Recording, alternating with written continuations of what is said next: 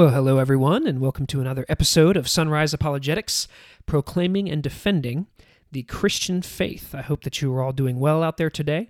Um, I am very tempted uh, this episode to talk uh, a lot of politics because I have various thoughts on uh, recent uh, controversies and issues that are happening. Um, everything from Biden uh, sending missiles to the Middle East to uh, Ted Cruz sending himself to Cancun uh, while Texas is under uh, snow. So, a lot of different opinions and thoughts there, but I will reframe. I will move to something holier, something far more worthy to discuss, and that is the text of Scripture.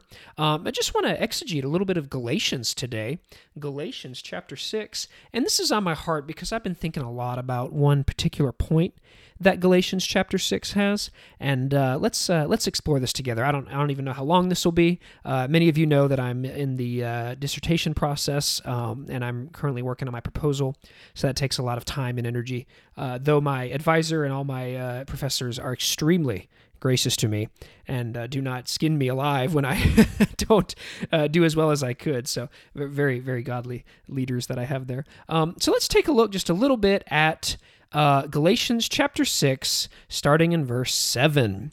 And the text of Scripture says, Do not be deceived. God is not mocked. For whatever one sows, that he will also reap. Um, you know, I think a lot of people, especially a, a, lot in atheism, they believe that they are able to mock God, that he's not real, to say that he's dead. Um, you know, to quote the great Friedrich Nietzsche, uh, who's great in their minds because of his atheism, uh, that God is dead, man has killed him which is an interesting perspective. So I think what, what Nietzsche is getting at is that man created God and so therefore has the ability to kill God.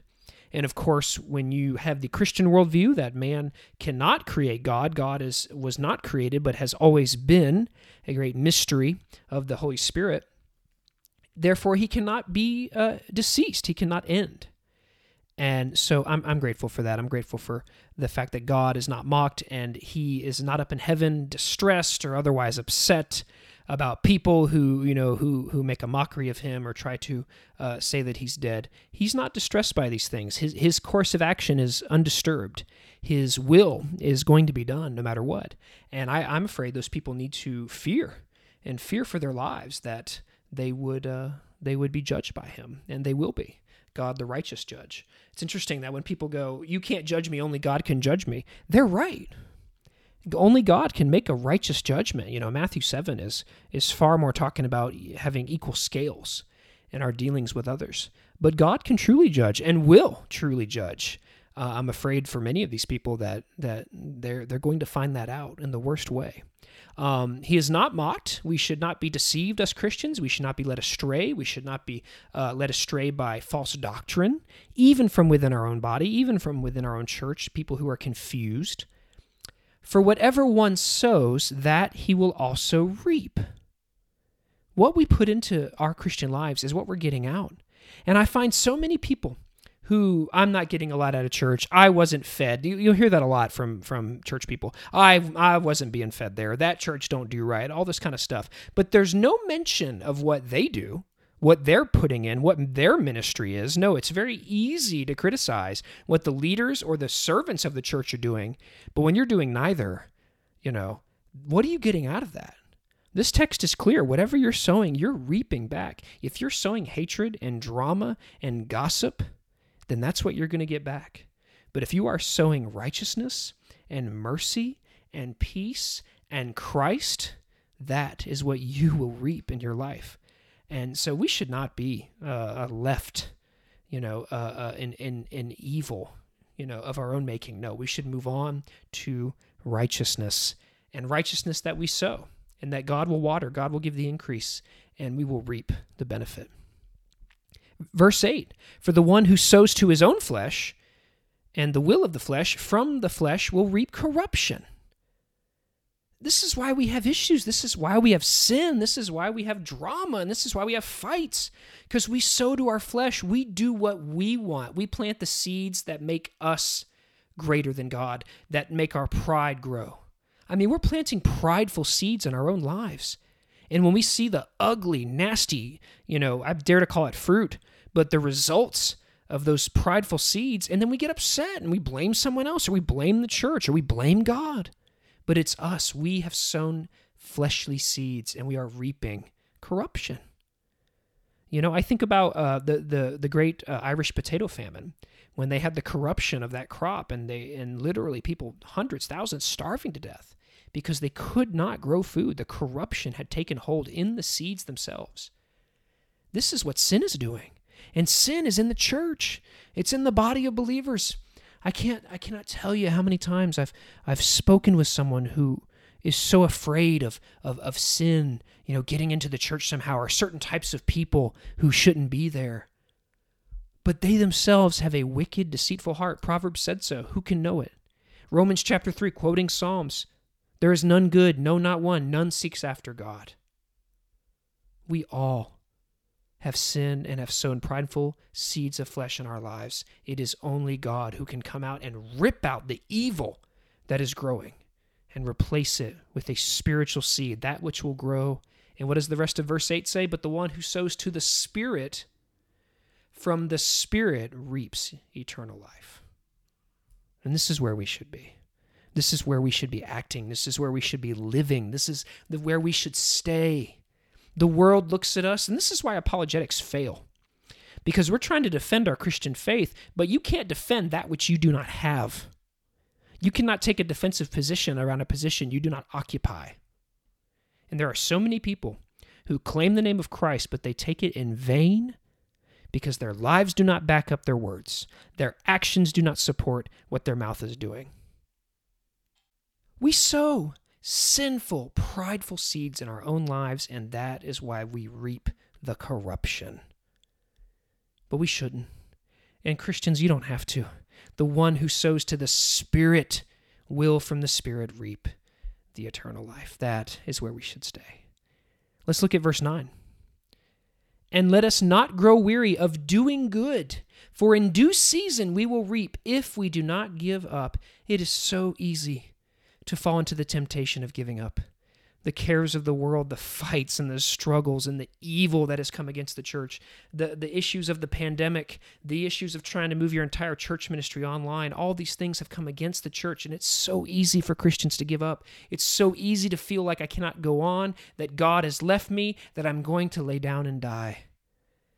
But the apostle is exhorting us here don't grow weary. Stay focused and do the things that we should do to stay ready. You know, I think about athletes who run for only seconds. And and that's where they compete and that's where they'll be measured and try to see if they are worthy of victory. But they train for years. They train every day. They don't grow weary. Christians, it's time for us to get the spiritual exercises going again. It's time to get those spiritual disciplines moving again in us. The same way an athlete warms up and gets the blood moving so they can uh, fulfill their, their body to the highest possible physical potential. We need to do the things. We need to pray. We need to seek God. We need to get on our face before Him.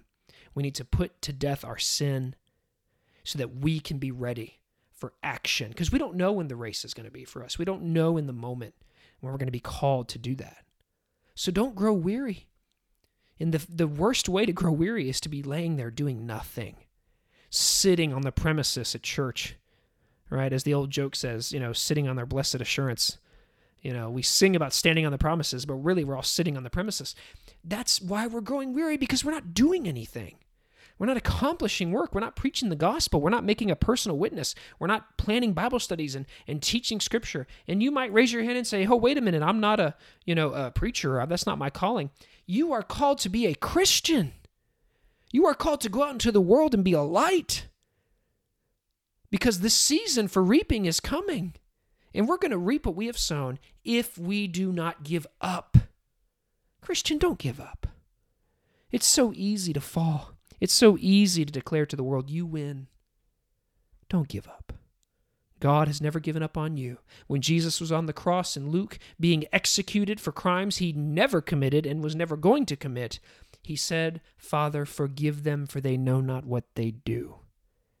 Jesus never gives up. He never gave up on you. God waits for the for the for the sinner to come to him in repentance and he will forgive them. Why should his people, the Christians, be any less? We don't give up. Nobody promised this was going to be perfect. Nobody promised that this was going to be easy. No, we don't give up. God will never give up on us. We should never give up on him. So then, verse 10 as we have opportunity. So, whatever happens in your life, whether it's career, whether you're in ministry, whether it's at the office, whether it's at school, whether you're a young person, whether you're a kindergartner, you are in pre, you know, you're in pre-K, you're in daycare, whatever it is. You might be in the nursing home. God gives opportunities. What does the apostle say? As we have opportunity, let us do good. Do good. How can we know that we're doing good? What is the standard that we're going to use? Are we going to use a worldly standard, which now is declaring you can change your gender if you so decide that you're a different one? No, the standard of good comes from God. God is not good because he is good. God is good because he is God. And good is not good because it's good. Good is good when it's God. Let us do what God would do. That's what's good. Let us do good to everyone. And this is a huge point with me. Not everyone is going to heaven. Jesus said in the Gospel of Matthew that it, the, it was a narrow way, and there be few who find it. Not everyone is going to heaven. Hell exists for a reason. That does not mean, however, that you and I can treat people who are unsaved, maybe atheist, whatever they are, reprobate blasphemers, that does not mean we can treat them with any less respect, any less kindness, any less love than Jesus did when he walked this earth. So many people have picked out the groups that God would never love and they don't have to love them either, much less do good to them. The reprobates, the, the, the people who are never going to get saved, and they, they shouldn't be, even be allowed in church. I believe this mindset is heresy. Heresy. Where did Jesus go? He sat with the sinners and tax collectors. Where did Jesus go? He sat with the women. Where did Jesus go? He got with the disciples if we're going to sit in a church and create a mon- you know, a museum, okay, of statues who never do anything for God, that's not where Jesus would be. That is not where Jesus would be. Jesus, by his clear narrative in the scriptures of the New Testament, went into the streets, the highways, byways. He goes after the people, not mythical figures of Christianity that never do any wrong. There's no group that God doesn't want you to do good to. That doesn't mean you agree with what they're doing. That doesn't mean that you affirm their theology. Nothing like that. Let me ask you this. If you're a Christian, and let's say, let's devise a scenario that's not too crazy. A Christian in the medical field, okay, doctor, nurse, you know, whatever, and they have somebody come in who's injured. Would we really expect them to quiz engage this level of spirituality or theology in that injured person before they did their life saving work? No. No, they're going to save that person's life and do their jobs. You and I have a similar job in the Spirit. We preach the gospel, the thing that actually saves for eternity. And before we do that, we're going to quiz the person on theology?